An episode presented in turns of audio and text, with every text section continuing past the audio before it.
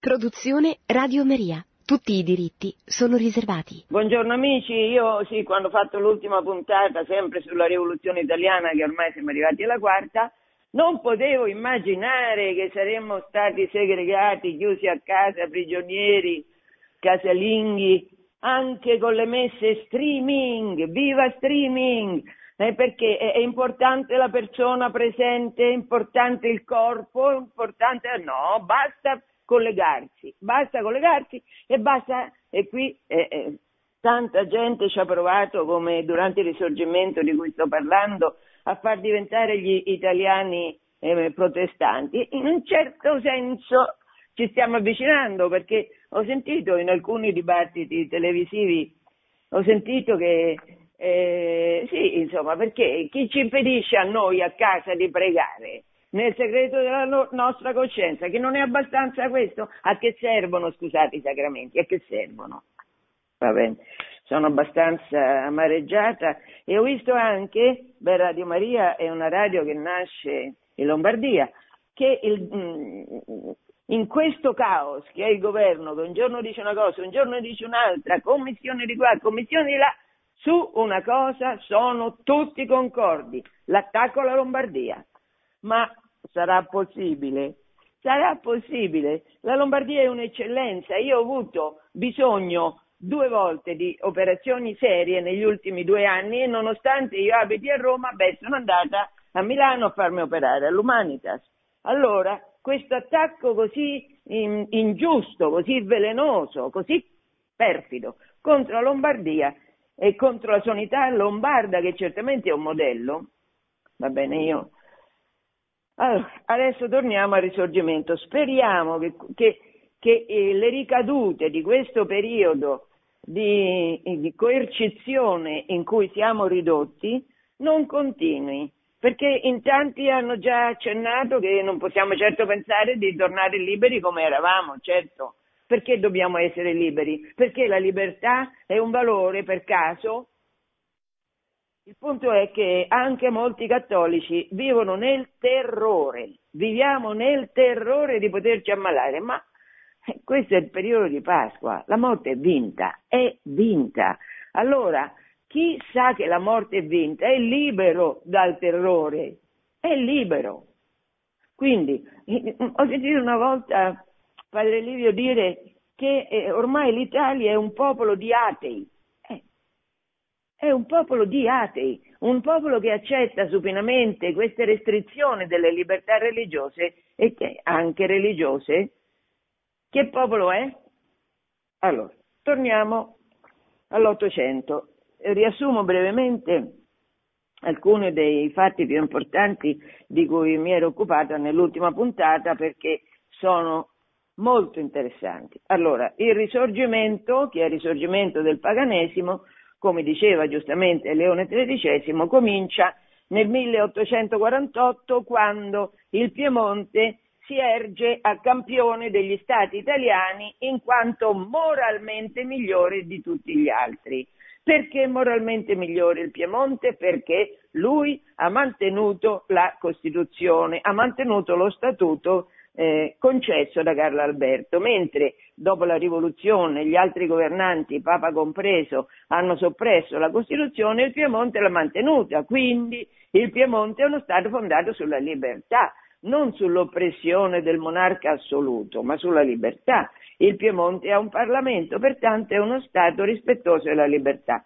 Avevo accennato che cosa il principale protagonista di questa stagione politica italiana, che si chiama certamente Camillo Benso Conte di Cavour, che cosa intendesse per libertà Camillo Benso Conte di Cavour. Intendeva per libertà, questo viene fuori da un dibattito al Senato eh, nel 1855, intendeva per eh, libertà, libera opinione, l'opinione dell'1,3%, cioè dell'1% della popolazione. Del 98% della popolazione a Cavour non importava assolutamente nulla, perché erano persone che non, adesso eh, leggo, che non sono e non possono essere legalmente rappresentati. Non hanno diritto di voto, la loro opinione non conta niente. Quindi tutta la popolazione piemontese, sabauda, che era cattolica, l'opinione di quelli non contavano niente. Allora però, questo regno è moralmente migliore degli altri perché è costituzionale, uno dopo l'altro, a cominciare dal primo, tutti gli articoli dello statuto, dico tutti, sono, diventano carta straccia il primo dice la Chiesa Cattolica Apostolica Romana è la sola religione di Stato e che cosa, in, che co- in quale spettacolo si esibisce il governo sardo. Nel 48 sopprimono e mettono a domicilio coatto i gesuiti e gli ordini gesuitanti. Perché? Quale motivazione? Beh, eh, la motivazione è ovvia, hanno la peste, hanno la sifilide, quindi bisogna isolarli, come adesso c'è il coronavirus, dobbiamo stare isolati. All'epoca stavano isolati i gesuiti e gli ordini gesuitanti, cioè altri ordini cattolici. Questo nel 48. Nel 55, siamo arrivati qui, nel 55 vengono soppressi 35 ordini religiosi, eh, principalmente contemplativi, cioè tutte le monache di clausura, ordini contemplativi e mendicanti. Con quali motivazioni? Eh, nel nome della scienza, perché sempre si ricorre alla scienza, anche oggi, no? L'ha detto la scienza, l'ha detto la scienza, la scienza oggi dice una cosa, domani dice un'altra, non importa, l'ha detto sempre la scienza, l'ha detto. Quando non si hanno altre motivazioni, l'ha detto la scienza. Allora, ehm, perché in, in, nome di che cosa? In nome del progresso, di un progresso basato sulla scienza. Quindi questi ordini religiosi che addirittura passavano anche la notte in preghiera, oppure mendicanti chiedevano l'elemosina come i francescani se non trovavano lavoro, perché loro sono un ordine che lavora, quello dei francescani per volontà di Francesco, ma se non trovano lavoro chiedono l'elemosina. Per carità di Dio, non si può chiedere l'elemosina, questa è proprio una cosa barbara. Insomma, questi eh, ordini religiosi sono soppressi in nome di un principio che viene enunciato per la prima volta in Parlamento da Cavour, anche se era un concetto di Montalembert, che è il seguente, libera Chiesa in libero Stato. Per libera Chiesa, anche vediamo oggi per libera Chiesa che intendono oggi, che intende il governo per libera Chiesa? È libera la Chiesa oggi o è tutta sottomessa alle decisioni del governo? Beh, tanto libera non sembra essere. Comunque, libera Chiesa, che si intende? Che si intende per potere spirituale? Questo viene detto nella discussione parlamentare da Cadorna, che è il relatore del progetto di legge contro la soppressione dei conventi. Allora, per potere spirituale i Sabaudi intendono il potere sulle anime, sui pensieri, lo cito alla lettera, eh, sulle aspirazioni e sulle credenze. La Chiesa ha potere su questo oggetto, questo è l'oggetto del suo potere l'oggetto del potere temporale e tutto il resto, sia da un punto di vista materiale che temporale, cioè tutto quello che si vede cade sotto l'egida dello Stato, tutto quello che non si vede, cioè l'anima, sotto il potere spirituale del, del Papa e dei Vescovi. In questa situazione di questa lotta frontale alla Chiesa, perché l'ha fatta Cavour? L'ha fatta perché sa bene che non riesce a conquistare tutti i regni italiani, non riesce a far diventare Carlo Alber- eh, Vittorio Emanuele II re d'Italia se non con l'appoggio delle potenze straniere a cui lui è legatissimo, siano queste Inghilterra o Francia, alternandole l'una all'altra, perché l'opinione pubblica italiana certamente non è favorevole a questo tipo di libertà, che è una libertà agnostica che è una libertà che si insegna in tutte le logge massoniche. Allora, in, nell'ottica però di fare una conquista di tut- un coloniale, eh, non c'è dubbio, una conquista coloniale di tutti gli stati italiani, Cavour ha la genialità, lo dicevo la volta scorsa, di partecipare alla guerra di Crimea.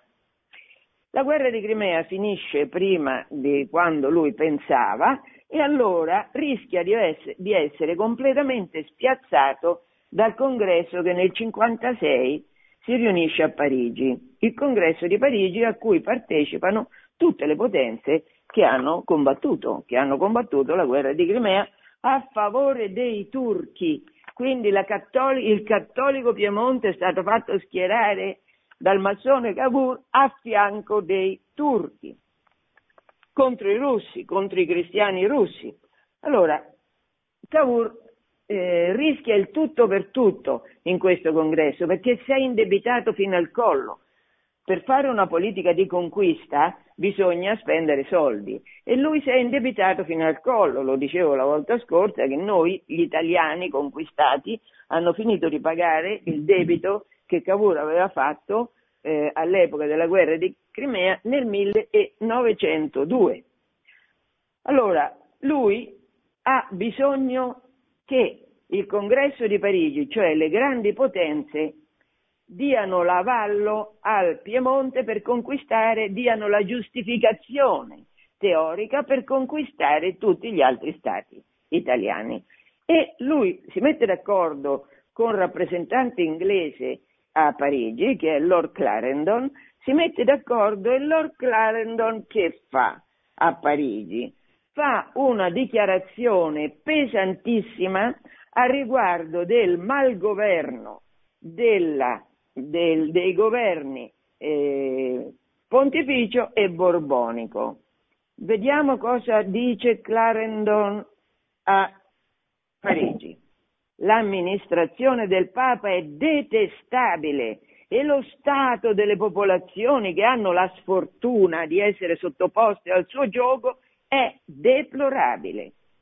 Che il governo di Roma è il peggiore di tutti i governi del mondo, una vergogna per l'Europa, questo lo dicono, lo dice un massone, un anglicano, diciamo, che avrà avuto un po' di religione, non lo so, ma insomma, che da sempre, da Lutero in poi, tutte le potenze protestanti e poi diventeranno massoniche, sono piene di odio contro Roma. Perché odio? Perché Roma resiste, perché Roma ha sempre resistito. Come ha resistito Roma? Col sangue, con i martiri, così ha resistito Roma, ma sempre ha resistito. E poi da questa resistenza è cambiata la storia, per forza, perché dai oggi, dai domani, alla fine la popolazione si accorge di che tempo hanno i cristiani e che quindi non conviene perseguitarli perché sono la parte migliore della popolazione. Comunque, Lord Clarendon fa questa propaganda a riguardo dello Stato Pontificio e aggiunge, rispetto al regno delle due Sicilie retto dai Borboni, così. Parla della propria, ah, dice, dopo aver specificato, dopo aver chiarito la propria ripugnanza a intervenire nelle faccende interne di altri stati, figurati l'Inghilterra che era padrona del mondo, se ci aveva ripugnanza a intervenire nelle faccende interne, figurati, l'aveva conquistati tutti, teneva tutti sotto il suo gioco.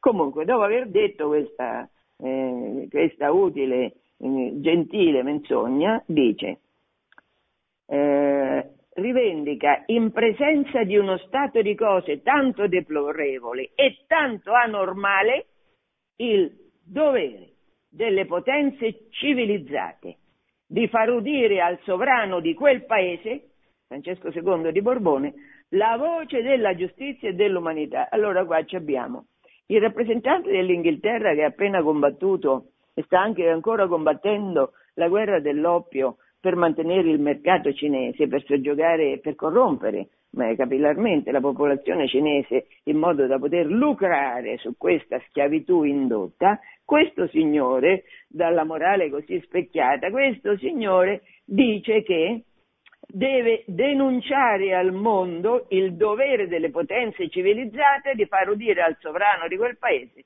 la voce della giustizia e dell'umanità.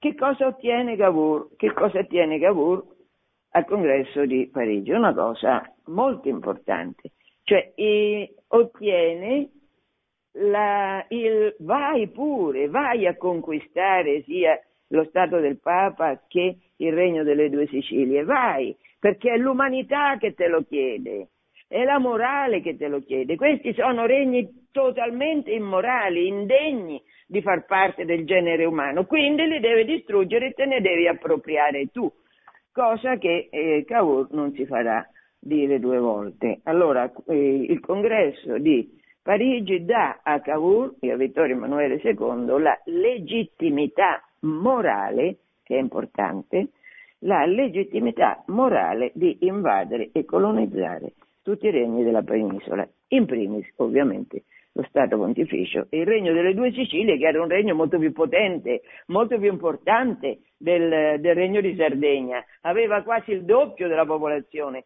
aveva un'attività fiorente in tanti campi dell'istruzione, della cantieristica, era un regno che non era, che non era così arretrato, per di più i Borboni pensavano al bene della popolazione, avevano una tassazione bassissima, Adesso devo andare avanti, non posso darvi dati relativi al regno delle due Sicilie. Mi limito a dire che ne ho parlato in quel libro edito dall'Ares che è L'altro risorgimento. Adesso invece vediamo una cosa veramente di cui quasi nessuno sa nulla, di come Cavour sfrutta quella legittimazione che gli è stata offerta da Clarendon per organizzare la conquista del regno delle due Sicilie. È veramente interessante. Io su questo ci ho scritto un libricino a cui sono davvero affezionata, che si chiama I panni sporchi dei mille, che all'inizio l'aveva pubblicato Liberal, poi Liberal è un editore che non esiste più, e adesso da qualche anno ce l'ha Cantagalli. I panni sporchi dei mille, perché in questo libretto io che cosa faccio? Io racconto la campagna delle due Sicilie, i cosiddetti Mille e Garibaldi, a partire dalle fonti liberali. Cioè io racconto cosa dicono i liberali di questa impresa eroica, perché gli stessi liberali chiariscono come questa impresa è stata organizzata, come è stata condotta e come, è finita, lo raccontano. Allora, sono fonti che non sono né cattoliche né borboniche, sono fonti liberali. Dunque, nel 56, part- innanzitutto una parola su Garibaldi. Garibaldi eh, beh, è un tipo, in tutte le piazze italiane, ogni città c'è la piazza, la via dedicata a Garibaldi, è l'eroe, l'eroe dei due mondi, il libertador. C'è veramente uno su cui possiamo dire su Vittorio Emanuele, possiamo dire su Cavour, possiamo dire su Mazzini, ma Garibaldi è intoccabile, essendo un eroe è intoccabile. Allora Garibaldi, lui è consapevole di essere intoccabile, è consapevole di... perché eh, il mito Garibaldi è stato costruito da lui stesso in buona parte, quindi è perfettamente consapevole di quello che è riuscito a fare e scrive le sue memorie, è un grande personaggio, scrive le sue memorie, sono dettagliati, dettagliatissime, allora, per esempio, lui era finito in Perù dopo la fine gloriosa per lui della Repubblica Romana, lui era finito in Perù. E che cosa fa in Perù? Fa il eh, comandante, scusate, io non so qua dove l'ho messo questo. Ah, fa il, comand- il capitano di una nave che si chiama Carmen, che è dell'armatore genovese De Negri. Che cosa ci fa lui con questa con questa Carmen, ci commercia guano, cioè va dal Cagliao, da Porto di Lima a Canton, smerciando guano. Il guano è una forma di letame molto, molto efficace per la coltivazione. Allora lui nelle memorie scrive che il 10 gennaio 1852 parte dal Cagliao racconta tutto, quanti giorni dura la traversata, le traversie, tutto. Però manca un dettaglio, manca il dettaglio di che cosa, con quale carico lui torna al Cagliao. Con quale carico lui torna al Cagliao? Questo nelle memorie, che pure sono dettagliatissime, non lo dice, però lo dice un amico di famiglia che si chiama Augusto Vecchi, il quale scrive eh, su Garibaldi un'opera che era molto diffusa nella seconda metà dell'Ottocento, che si intitola La vita e le gesta di Giuseppe Garibaldi, pubblicato da Zanichelli nel 1882, ristampato nel 1910 con la prefazione di Giosuè Carducci. Quindi un testo interessante. E che cosa racconta? Eh, racconta Vecchi racconta con quale carico Garibaldi tornasse da Canton verso Lima. Il carico era il seguente, perché questo lo dice, eh, lo dice, sempre lo scrive De Vecchi, ma sempre portati, questo chi lo dice? L'armatore, l'armatore De Negri, loda Garibaldi e De Vecchi lo, la cita questa lode, è la seguente la lode, ma sempre portati i cinesi nel numero imbarcato e tutti grassi e in buona salute, perché li trattava come uomini e non come bestie. Ecco, allora questi cinesi imbarcati erano cinesi schiavi, questo era il carico con cui tornava Garibaldi verso le coste dell'America meridionale partendo dalla Cina. Quindi questo Libertador nelle sue tante attività professionali ha fatto anche quella di commerciante di schiavi.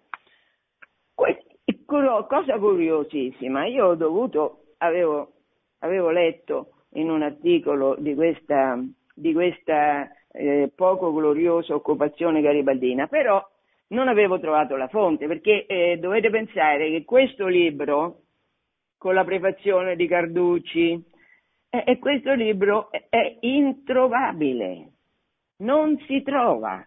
A un certo punto io l'avevo, avevo, adesso c'è internet, relativamente facile vedere dove sono i testi e finalmente ho trovato che a Roma alla biblioteca di storia moderna e contemporanea, che è molto fornita, di Palazzo Gaetani, c'era questo testo. Mi precipito, questo testo è in tre volumi, guarda caso, guarda caso, manca proprio il primo. Manca il primo volume in cui c'è questo episodio di Garibaldi, commercianti di schiavi. Manca, non c'è. Io però il libro ce l'ho perché l'ho trovato da un, da un, antichia, un antiquario, una biblioteca antiquaria, una libreria antiquaria. Allora, adesso presentato un momento Garibaldi, vediamo un po' chi organizza, perché certamente non era diciamo, una nullità da un punto di vista, un punto di vista mh, politico, da un punto di vista anche ideale, da un punto di vista organizzativo come Garibaldi. Certo Garibaldi e i suoi mille non hanno messo in crisi un governo di 9 milioni di persone che aveva una flotta molto importante, era la parte quella inglese, la flotta più importante del Mediterraneo, quella del Regno delle Due Sicilie, quindi diciamo non è, stata, non è stato frutto di un'improvvisazione, tutt'altro.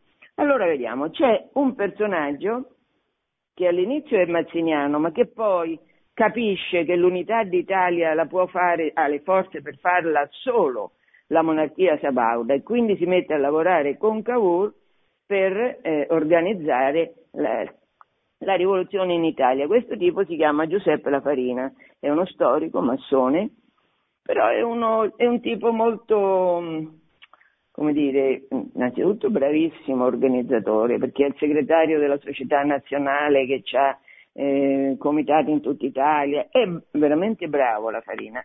Allora, La Farina scrive come è andata l'organizzazione di questa impresa Dice così, scrive così, e lo scrive in un articolo che compare su un giornale che si chiama L'Espero nel 1862. Vi do i dati perché chiaramente se no potreste pensare che io queste cose me le sia inventate, no? Perché vanno talmente contro la vulgata dell'eroe dei due mondi, Libertador, che insomma ho bisogno di specificare punto per punto quello che sto dicendo. Allora, scrive la Farina in questo articolo dopo la morte di Cavour. Per quattro anni vidi quasi tutte le mattine il conte di Cavour, senza che alcuno dei suoi amici intimi lo sapesse, andando sempre due o tre ore prima del giorno e uscendo spesso da una scaletta segreta che era congiunta alla sua camera da letto, quando in anticamera ci fosse qualcuno che lo potesse conoscere. In uno di questi notturni abboccamenti nel 58 fu presentato al conte di Cavour il generale Garibaldi, venuto clandestinamente da Caprera. E la farina specifica, e questo chiaramente è una cosa super segreta. Nel 56 le grandi potenze danno l'avvio, parti, vai, conquista al Piemonte Sabaudo in nome della morale, però ma insomma Vittorio Emanuele II è cugino di Francesco II. Francesco II è un giovane che è arrivato al governo molto inesperto.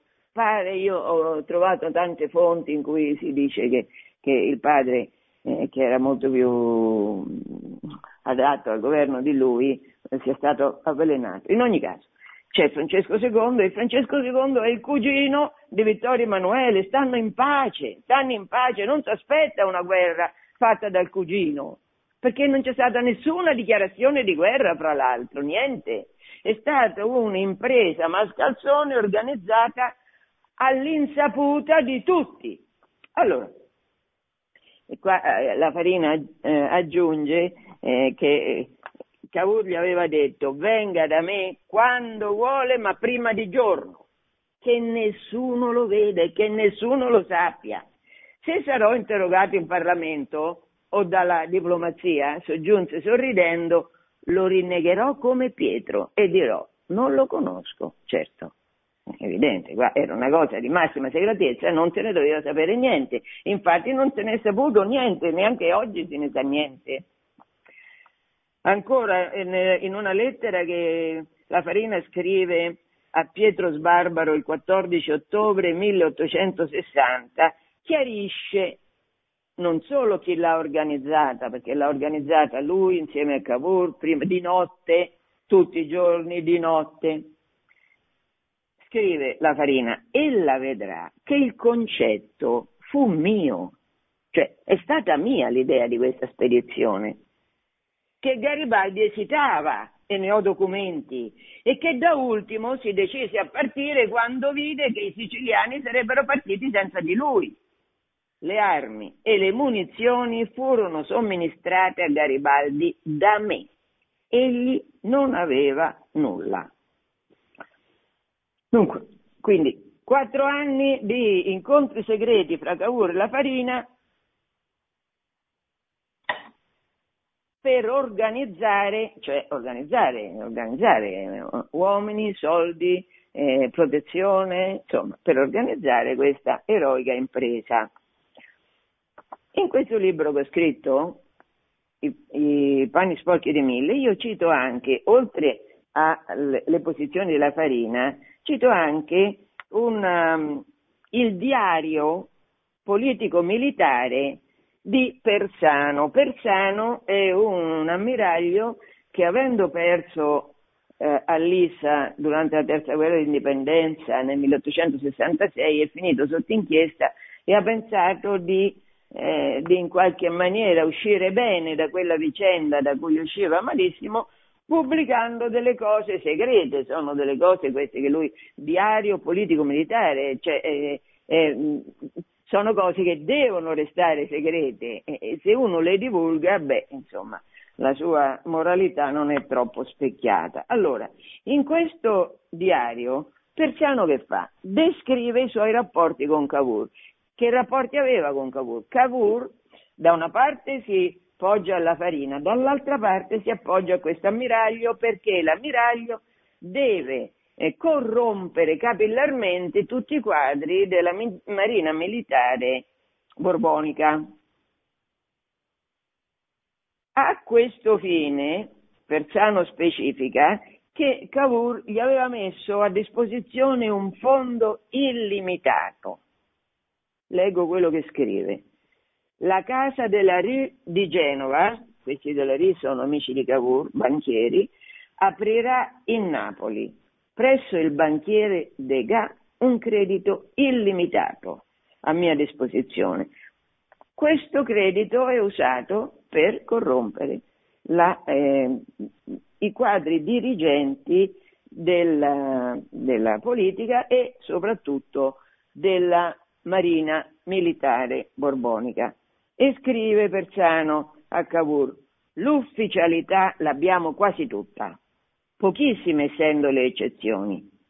Noi continuiamo con la massima segretezza a sbarcare armi per la rivoluzione a tergo delle truppe napoletane, cioè questi continuano a mandare armi eh, munizioni e uomini a Tergo dietro, dietro le truppe napoletane. Però eh, tutto va bene, è riuscito nell'impresa corruttrice eh, a meraviglia, però Persano ha una difficoltà che mostra a Cavour. Qual è questa difficoltà? Osservo che converrebbe tenere gli occhi aperti sulle spedizioni degli individui che da noi si fanno per qui e di veder modo di ritenere molta gentaglia che muove per queste contrade a nessun altro scopo se non per quello di pescare nel torbido. Cioè, qua dice Persano, guarda che gli uomini che tu mi mandi insieme alle munizioni, insieme ai soldi, con i soldi io ho corrotto e la cosa è andata benissimo, ma eh, le armi e eh, le munizioni, gli uomini, gli uomini, beh, gli uomini sta attento che gli uomini mi mandi, perché sono tutti avanzi di galera, dice praticamente, vengono qua solo per pescare nel torbido, cioè solo per fare saccheggio. Che gli uomini garibaldini, questi famosi mille, fossero veramente del tipo morale che ha appena descritto Persano, lo dice lo stesso Garibaldi, che scrive, parlando dei suoi compagni no, d'avventura, scrive, tutti generalmente di origine pessima e per lo più ladra, e tranne poche eccezioni con radici genealogiche nell'etamaio della violenza e del delitto. In questo libretto io pubblico anche eh, bene, um, delle osservazioni di Boggio che, che manda a, a, Garibaldi delle annotazioni, adesso di questo non ho tempo per parlare, però continua perché la Farina ha organizzato tutto per quattro anni e naturalmente va in Sicilia, lui è siciliano, va in Sicilia a vedere come vanno le cose, come vanno le cose quando il generale arriva. Ecco, e nelle lettere che lui scrive, nei dispacci quotidiani che la Farina scrive a Cavour, io cito alcuni passaggi. Allora cito, eh? Io non debbo a lei celare, nascondere, che nell'interno dell'isola gli ammazzamenti seguono in proporzioni spaventose L'altro giorno si discuteva sul serio di ardere la biblioteca pubblica, perché cosa dei gesuiti? Si assoldano a Palermo più di 2000 bambini dagli 8 ai 15 anni e si dà loro tre tarie al giorno, cioè quasi vengono. Pol Pot l'ha fatto in Cambogia, il glorioso Pol Pot ha fatto una cosa simile, ha dato soldi ai bambini perché uccidessero i loro genitori in pratica.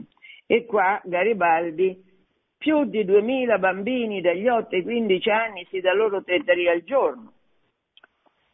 Si dà commissione di organizzare un battaglione a chiunque ne fa domanda, così che si, esistono gran numero di battaglioni che hanno banda musicale e ufficiali al completo e 40 o 50 soldati, non so oggi tutta questa prolificazione delle commissioni, no? il Parlamento praticamente anche quello è, è ridotto a niente, però abbiamo tante commissioni, ecco qua, Garibaldi l'ha fatto prima, cioè, si dà commissione di organizzare un battaglione? A chiunque ne fa domanda.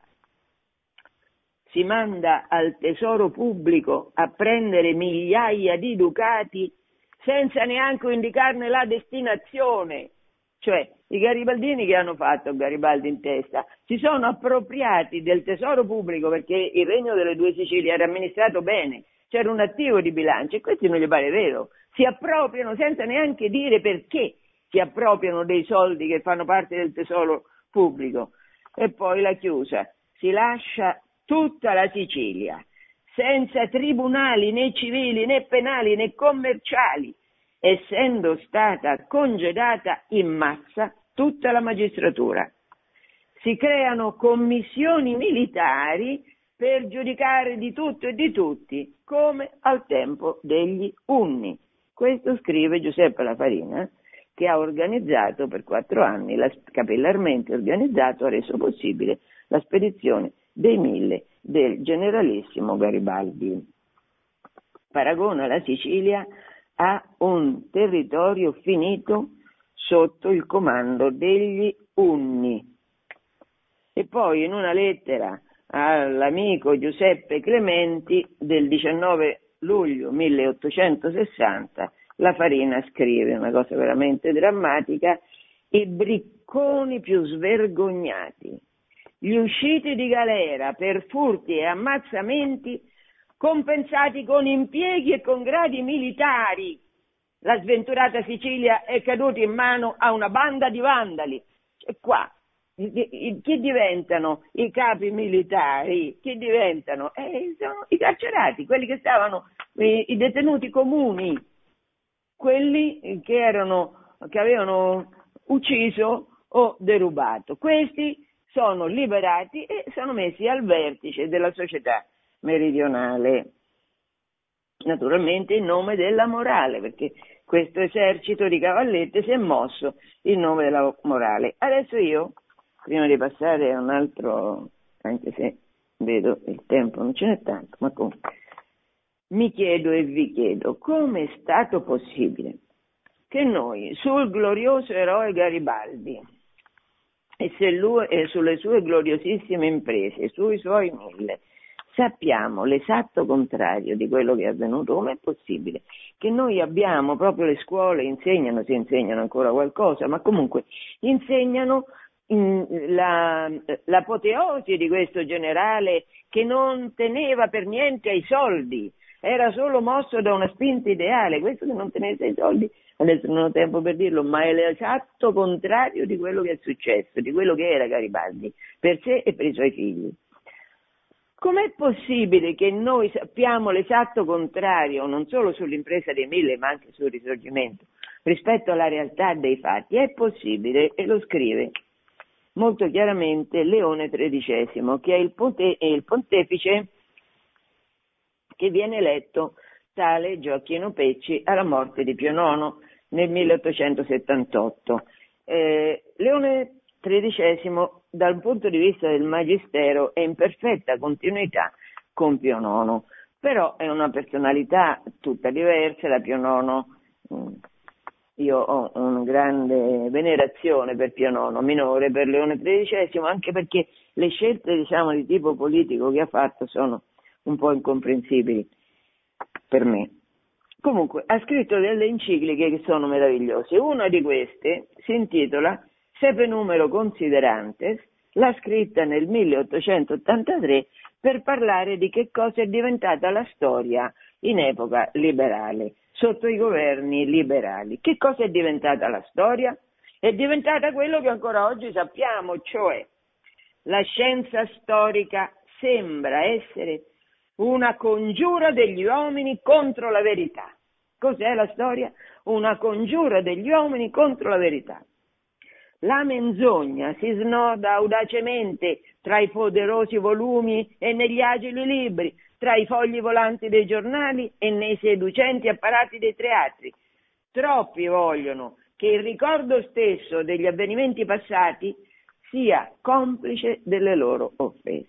Allora qua il punto è molto chiaramente espresso da Leone XIII che qua quelli che stanno al potere, cioè la massoneria, quelli che stanno al potere pieni d'odio contro la Chiesa, pieni d'odio contro la storia d'Italia. La storia d'Italia, se la si studia, il punto è che non la si studia più, la si studia solo così per, per slogan, ma se la si studia mostra che eh, il pontificato è stato la maggior gloria italiana la realtà che ha con, consentito all'Italia di raggiungere per 1500 anni primati di ogni tipo. Questo mostra la realtà.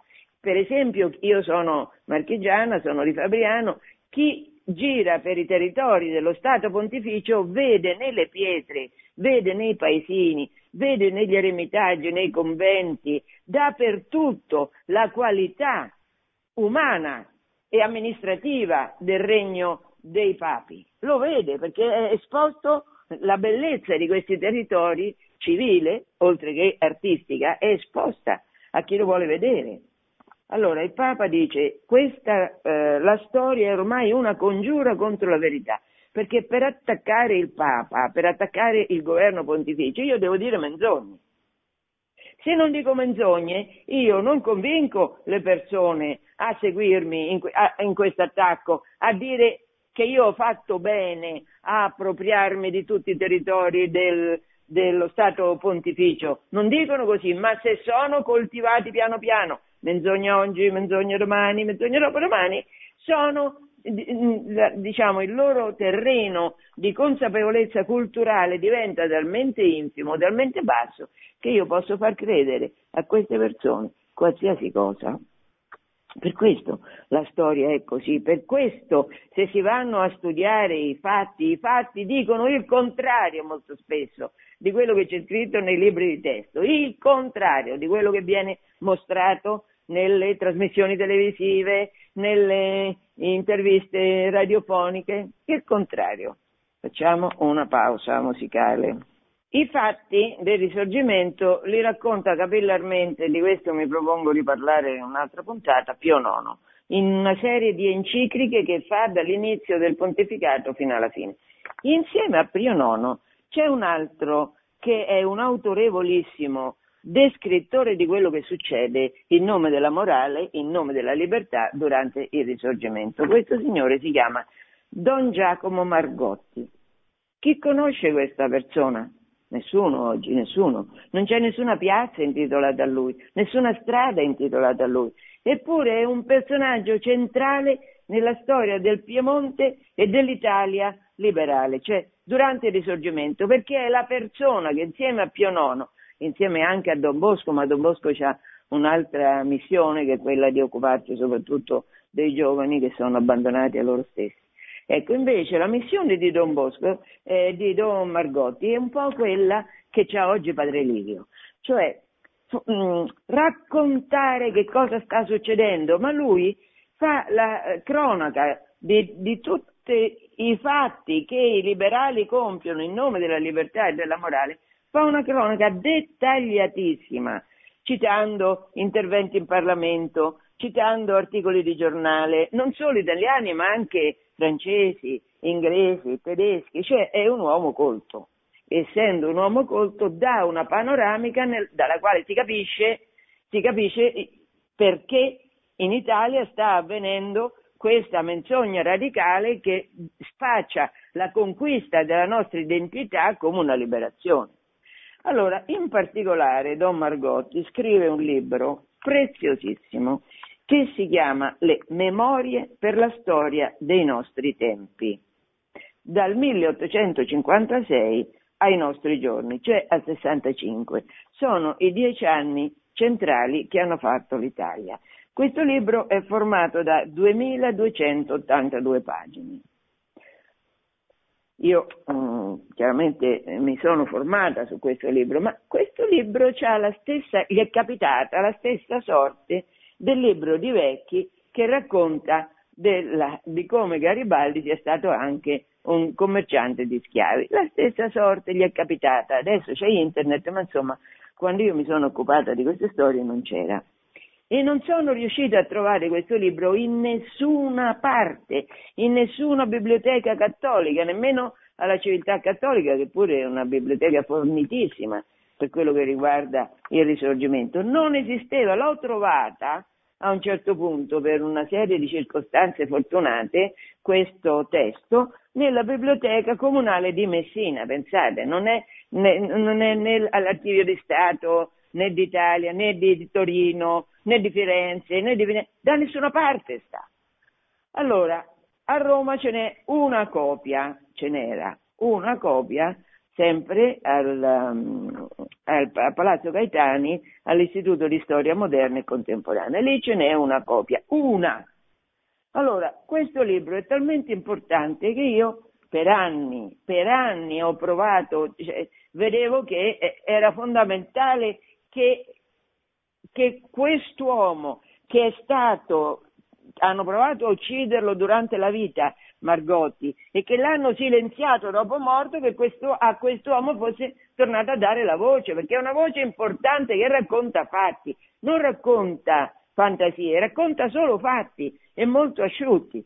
Allora, sono riuscita a pubblicare una parte di queste 2282 pagine in un primo tempo in un testo che all'inizio ha pubblicato la PM e adesso ha ristampato Fede e Cultura.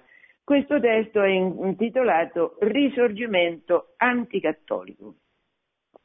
La persecuzione nella Chiesa nelle memorie di Giacomo Margotti, cioè io qua ho concentrato in, mi pare quanti pagine sono, 200, un po' più di 200, 200 pagine circa, le informazioni più importanti di tutte le azioni piene d'odio, piene di violenza, piene di un'ingiustizia capillare molto spesso gratuita che i nostri liberatori hanno fatto contro di noi cattolici. Questo è un testo molto importante, ma poi sono riuscita dopo una quindicina d'anni, perché io sono abbastanza cocciuta, sono riuscita finalmente a convincere l'Ares a ristampare in toto, in, in um, riproduzione anastatica, le memorie per la storia dei nostri tempi dal congresso di Parigi del 56 ai nostri giorni. Finalmente questo testo nella sua integralità è stato ristampato non sono state tante copie, sono state poche copie, però chi vuole la libreria che ha voluto prenderlo e avrebbero dovuto prenderlo tutte le principali librerie perché è un testo importantissimo, lo può prendere. Gli studiosi che lo vogliono consultare possono farlo perché finalmente è stato ristampato. Allora, due parole su Don Margotti. Don Margotti è il redattore capo di un giornale come oggi potrebbe essere Radio Maria, di un giornale torinese che si intitola L'Armonia. E da questo giornale lui racconta per filo e per segno le prodezze di Cavour e compagni, per filo e per segno, vede la loro morale, i loro comportamenti privati, insomma, documenta. E naturalmente è un, è un personaggio molto scomodo, tanto scomodo che nel 56, il 27 gennaio 1856, hanno pensato bene, cioè beh questo ce lo togliamo dalle scatole, lo ammazziamo e non se ne parla più. Allora lui racconta questo episodio che qualcuno, quando lui la sera rincasava, menandogli un colpo disperato di un grosso bastone in sul capo, lo fece cadere stramazzone a terra eh, se non che la storia la conduce Dio e Dio lì non ha permesso che lui morisse. Lo confesso schietto, per quanto io senta sinistramente della libertà moderna, ero persuaso che in Piemonte si potesse ancora scrivere una verità salva la vita. Evidentemente mi sbagliavo. Però poi lui scrive così e che lui è cattolico, no? E noi come noi, eh, Gesù morendo in croce perdona Padre perché non sanno quello che fanno. Allora Don Margonti, che è vivo, miracolosamente vivo, perché fosse stato per i suoi avversari politici sarebbe stato morto, scrive, per l'amore che porto alla mia patria non avrei voluto essere obbligato a confessare che nel Piemonte, da cui furono cacciati gli arcivescovi di Torino e di Cagliari, annidassero poi gente rotta ad ogni delitto, rotta significa che è capace di ogni delitto, a ogni modo. Se taluno odia me, sappia che io non odio nessuno, perdonai e perdono di buon cuore a chi tentò d'uccidermi. Nel 56 provano a ucciderlo, nel 57 ci sono le elezioni in Piemonte, le prime dopo la legge contro i conventi, che certamente, al contrario di quello che Cavour diceva, era tutt'altro che eh, popolare, tutt'altro. Allora, in queste elezioni, dove vota il 2%, 2 e qualcosa per cento della popolazione, si presentano dei cattolici, fra cui Margotti, che sanno come stanno le cose e che sono decisi a dare battaglie in Parlamento. Ma Cavour tutto può permettersi perché un Parlamento libero formato non da servi, in cui ci sia qualcuno intelligente che gli contesta le affermazioni che fa. E allora che cosa si inventa Cavour? Si inventa che Don Margotti, Don Margotti e i cattolici raddoppiano i consensi.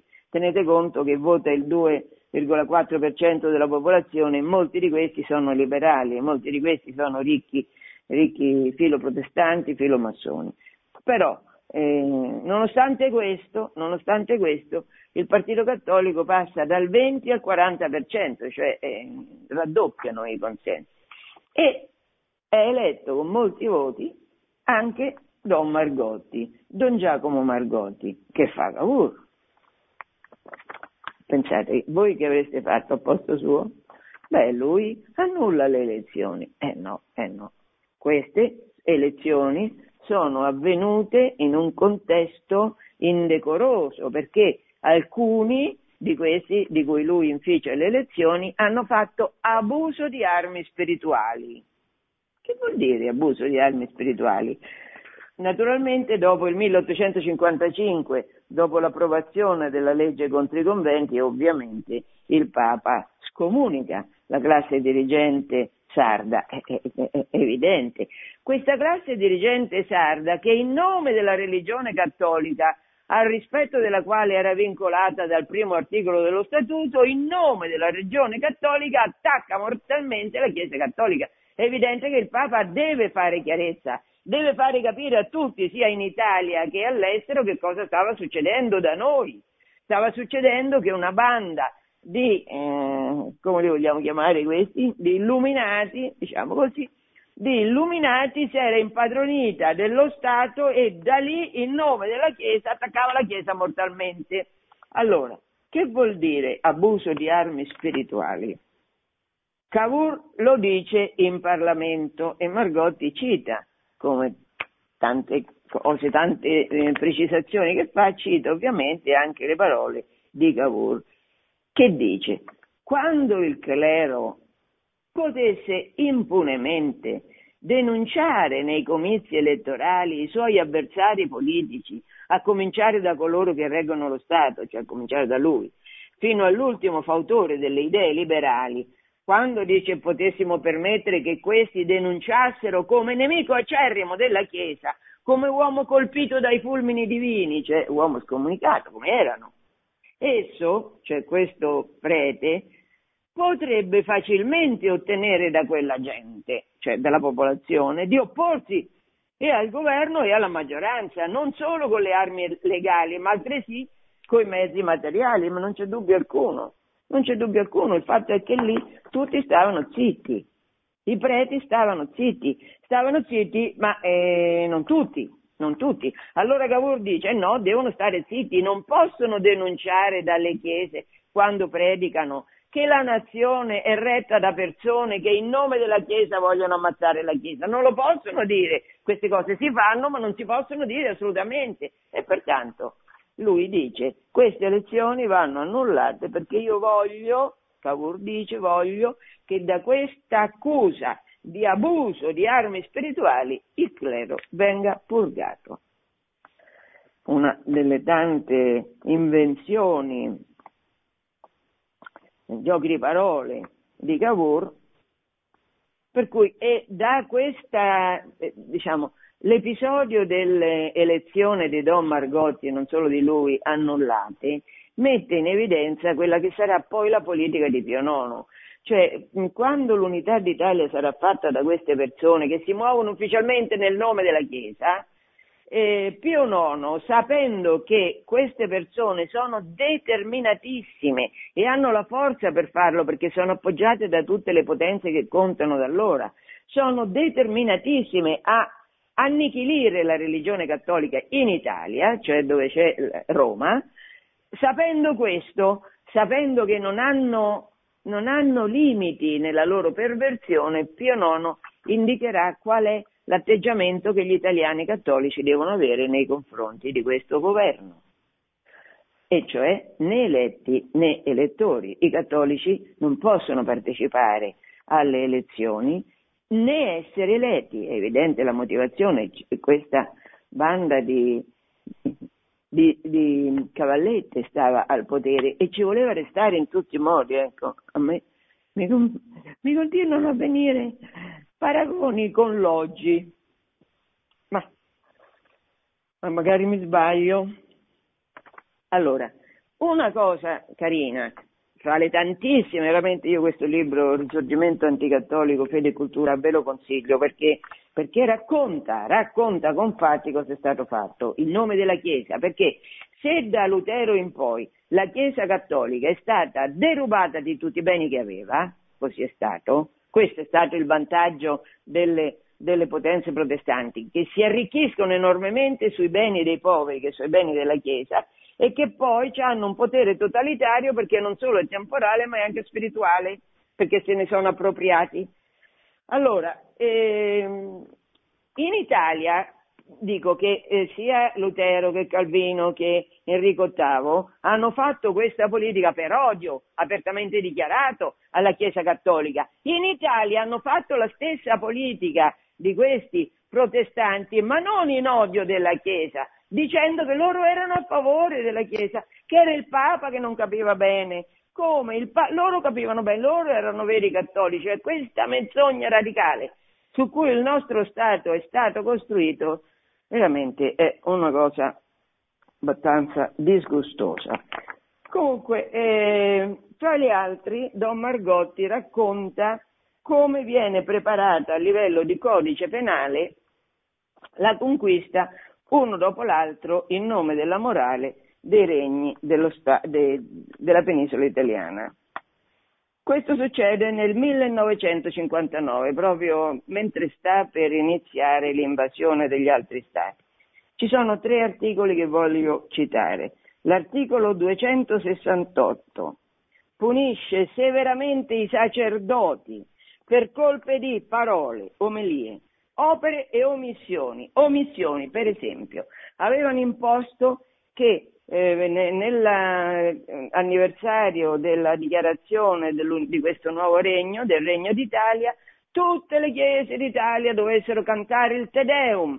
Te Deum laudamus, sì laudiamo Signore per l'ordine morale che regna finalmente da noi, anche da noi regna l'ordine morale, ti lodiamo. Beh, potete pensare che qualche prete, qualche vescovo potesse cantare questa, questo Te Deum per la formazione di uno Stato così formato. Allora, a questi qui, colpevoli di parole, opere omissioni, che succede? 2.000 lire di multa, due anni di carcere. Oggi si cerca un po', un po di fare la stessa cosa quando con una legge favore, contro l'omofobia che è ventilata si vuole far passare tutti quelli che dicono per esempio che nella Bibbia l'omosessualità è apertamente condannata e con parole molto dure, beh questi sono omofobi, quindi dovranno, dovranno eh, passare per le giuste galere pubbliche.